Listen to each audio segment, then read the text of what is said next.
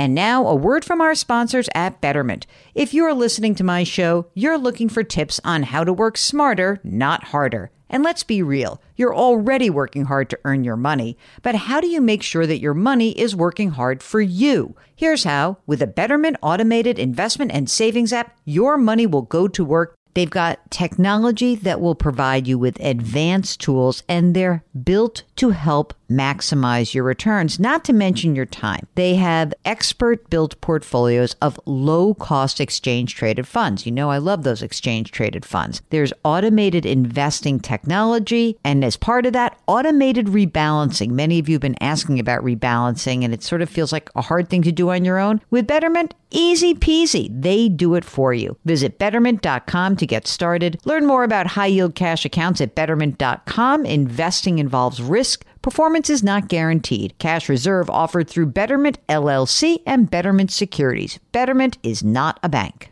The national sales event is on at your Toyota dealer, making now the perfect time to get a great deal on a dependable new Toyota truck, like a rugged half-ton Tundra.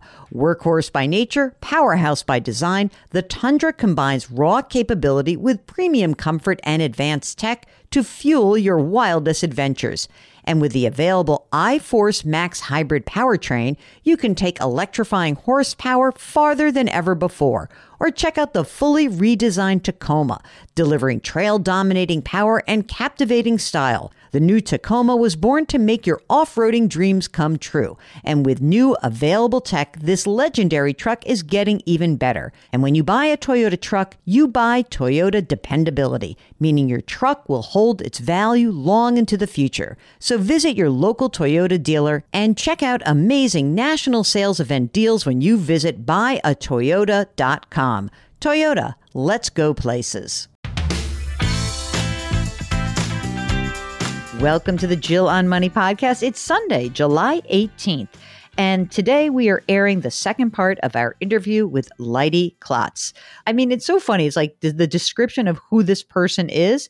He is an academic in lots of different areas, so it's kind of interesting to me. He has written this book, really interesting because it talks about how we can kind of reduce things in our lives. Like you can add or you can subtract, right? One of the cool parts of this book is that I wrote this phrase down he mentioned, and he said, you want to rearrange your mental furniture. I loved that. Anyway, today in the interview, in this part, we're going to talk about how you can subtract consciously, right? Kind of the mental pruning and how to get you more focused. So here is part two of our interview with Leidy Klotz. There's a few things in the book that really popped out at me. First of all, like I love that you sort of sprinkle in some of the creative people in here, whether it's Picasso or, you know, Antoine de Saint-Exupéry. The elimination of the unnecessary is what Picasso said, and the Little Prince's author said. Perfection is achieved not when there is nothing more to add, but when there is nothing left to take away. Chinese philosopher, you know, subtract things every day. So there is something that is, I guess, in the brains of some of these really creative and deep thinking folks that they're trying to tell us something here, and yet it's very difficult to do. So you say that we've got to start subtracting consciously. How do we do that? That's the value proposition of the book. I mean, that's why I felt like I should write it, is because if people understand why this is happening, then it can help make it so we don't need a quote for every single situation in our lives, right? I mean, and Marie Kondo is like telling us the same thing for our closet. Cal Newport's, you know, helping us with our digital lives, reminding us to subtract. And so, you know, hopefully the book kind of rearranges your mental furniture so that you're always thinking about this as an option. But should you not have time for that, you can, one thing is to subtract first. Why this works, I mean, that seems obvious, right? But oftentimes what I talked about with the fundamental issue in our thinking here is that we add and then move on without even considering subtraction. So if you're able to kind of shift your mindset so that you always subtract first, or at least just consider subtracting first, then you've kind of overcome the thinking obstacle there. I mean, then you've still got to figure out ways to implement it, which is challenging.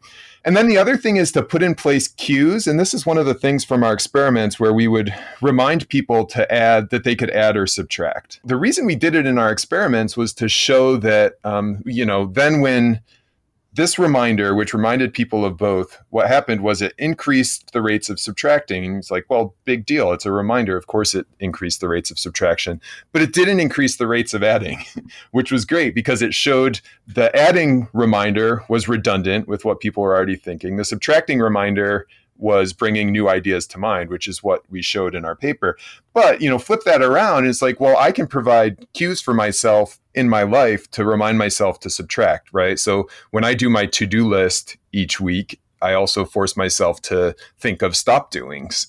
And so that reminder prevents me from overlooking subtracting in that situation. And I think, if you're thinking about it in terms of money management or anything, you could think about, okay, as I sit down to make this decision, or as I'm thinking about this decision, what cue could I put in place to remind myself to take away? So those are... Wait a second. I want to know what you take away. Like, give me an example. Like, I'm going to just look at my list right here. Hold on. I totally have a list right here. And I love crossing off a physical list. So I'm old. Yeah. Okay. And I really do. There's something sick about it. It just feels like I've accomplished something. But I'm looking at this and I'm trying to see what could I cross off? Like, what would you... Well, no, it's more than crossing off. So this is the same mistake my friend Ben made, who worked with me on the research forever. And then like halfway into the research, he came to me and he said, hey, I'm doing it. I'm taking our research to heart. My department chair tried to put me on this committee. And I said, I didn't have time. And I said, that's great, Ben. You didn't add, but you didn't subtract. And so a stop doing is actually saying like, okay, this is a thing that's on my calendar right now, like weekly or, for this upcoming week, or this thing that I'm just routinely doing and I don't need to do it anymore. And so for me, a really helpful stop doing was checking, intermittent email checking is what I called it basically. So checking email once a day. And that was incredibly helpful, and it involves stop, the intermittent email checking. So that, that was God. Fun. You know what? This is the thing. Newport was on our show. He's been with us for two or three different times. Right. Yeah. I am so goddamned compulsive. I can't take a walk with my dogs, okay, and not check my email like 5 times on that walk. It's hard. Yeah. Take it off your phone so that you don't look at it. But I mean, what's to be subtracted is different for everybody. I mean, maybe you just like checking your email 5 times on your walk with your dogs. No, yeah. It's not. It's compulsive. Yeah. It's sort of like, in the 90s when I was a money manager and a wealth manager, and, I'd have these clients who worked at technology companies. Tech boom was going crazy, and it cracked me up. They were checking their company stock price 100 times a day. And I said, well, what do you think that's going to do? And it's sort of, I say the same thing to myself, but I'm so flawed because I'm a human being and it's really hard. I want to ask you about the idea of, if you're a manager, like if I want to give feedback to somebody, I'm the boss, or even if I'm the person creating it, how do I make the argument that less is more, even though that's like annoying to say, but like you have to be crisper in your communication to create something that is shorter. And that's why I think subtraction is so interesting, especially in the kind of work that I do. I mean, one is getting outside help, right? I mean, one of the reasons it's hard to subtract, especially for the stuff that we've created, is that we become attached to it, right? And so that's why, professional editors and those people are so helpful, right? Because they can be this external neutral observer who says, yeah, this stuff's great and this other thing, not so much, let's take it out. So getting external help is really, really good there.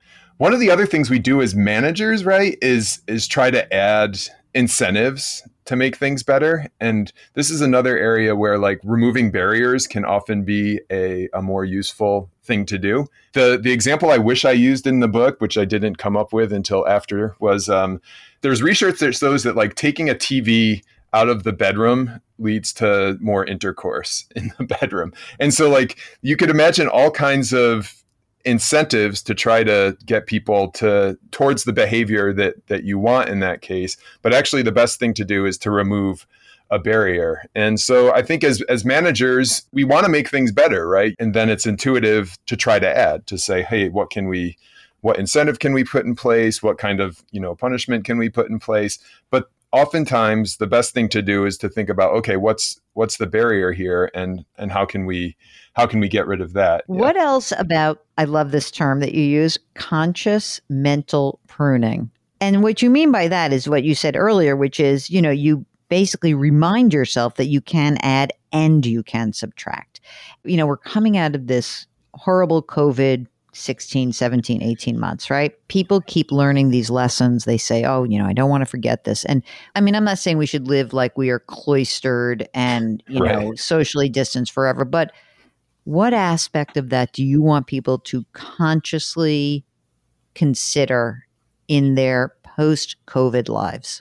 Yeah. I think it's different for everybody. So I hate to be prescriptive, but, for me, work travel, it's just made it so obvious that 90% of my work travel was unnecessary. Like we jet off to these conferences to be in a room that, there's 1,000 other people who work on the same research as me, and I don't actually talk to them. I just listen to them. And I've had better connections to my professional networks over Zoom, not to mention like the time impacts, the health risks to flying all over the place, plus the climate change impacts. So I think like not just automatically going back to all the exact same travel that we were doing, and thinking about what we really care about in that case is like the human connection, and what's the best way to create this human connection. We've been shown that there are multiple ways to have that connection. And of course, like going back to in-person visits with grandparents, but I'm not going back to some of these work conferences. So that's one. And I think the ideas is so important. That's my favorite subtracting quote, is the one that's attributed to Lao Tzu that you mentioned before, is to attain knowledge, you add things every day. To attain wisdom, you subtract things every day. It's 2.5 millennia old and still rings true and counterintuitive. And I think, we've been forced to kind of really rethink some things. This is embarrassing to share, but for me, like I knew the world wasn't a level playing field before the pandemic, but I think that the extent to which it's not level became really striking to me during the pandemic. So like kind of unthinking this idea of, okay, everybody starts out with a fair shake and the system is basically working as we want it to work. That has been kind of removed from my mental model. And so I think, paying attention, it may not be the same thing for everybody, but paying attention to what ideas have been subtracted during the pandemic and at all times is perhaps the most powerful way to make use of this tool. I was interested in subtracting for the following. And I know that this sounds a little bit, how shall we say, pessimistic, but remember, I am the New Yorker, so I have to just kind of grab hold of that and embrace it. I was thinking about all these extraneous relationships that are exhausting to maintain that don't feed you. I had a friend many years ago who would say to me, like, you have all these people in your life. And she goes, you should just surround yourself with people who water your garden, that like are just there for you, who help you grow. Mm-hmm. And you shouldn't be like working so hard. There are certain things we have to do, right? There are certain social obligations for sure, family obligations for sure. But that the vast majority, if you just say no, thank you, it's actually going to make you happier. So I took from this book two things. One was that the subtraction is also, you're allowed to say no, thank you. And you can kind of not like break up with a friend, but, like limit the time that you're spending with people who really aren't helping you, or who are not helping you, but like feeding your soul in some way. Right. Mm-hmm. And then I also thought about my work life, which is the mental pruning, the amount of time that I spend on certain things that don't really serve me or the mission that Mark and I have for our shows, right? That like I can't keep just adding more stuff into the mix without figuring out to give myself and to ourselves some relief. So I think that those were two things that really stuck with me. I feel like I sort of knew that, but the way that you put it together and you sort of, I don't know, you were like the connective tissue that you provided was really helpful. So I so appreciate that. Okay, that is it for the show today. If you would like to check out the work of Leidy Klotz, check out the book. It's Subtract: The Untapped Science of Less. And if you would like to figure out how to maybe Figure out how to declutter your financial life? Why don't you give us a holler? It's Ask Jill at JillOnMoney.com. Ask Jill at JillOnMoney.com. Or if you're on our website, all you need to do is hit the contact button. Do something nice for someone else today and practice this. Just think about it. Grit, growth, grace. Put a little gratitude in there too. It'll make you feel better. Thanks for listening. We'll talk to you tomorrow.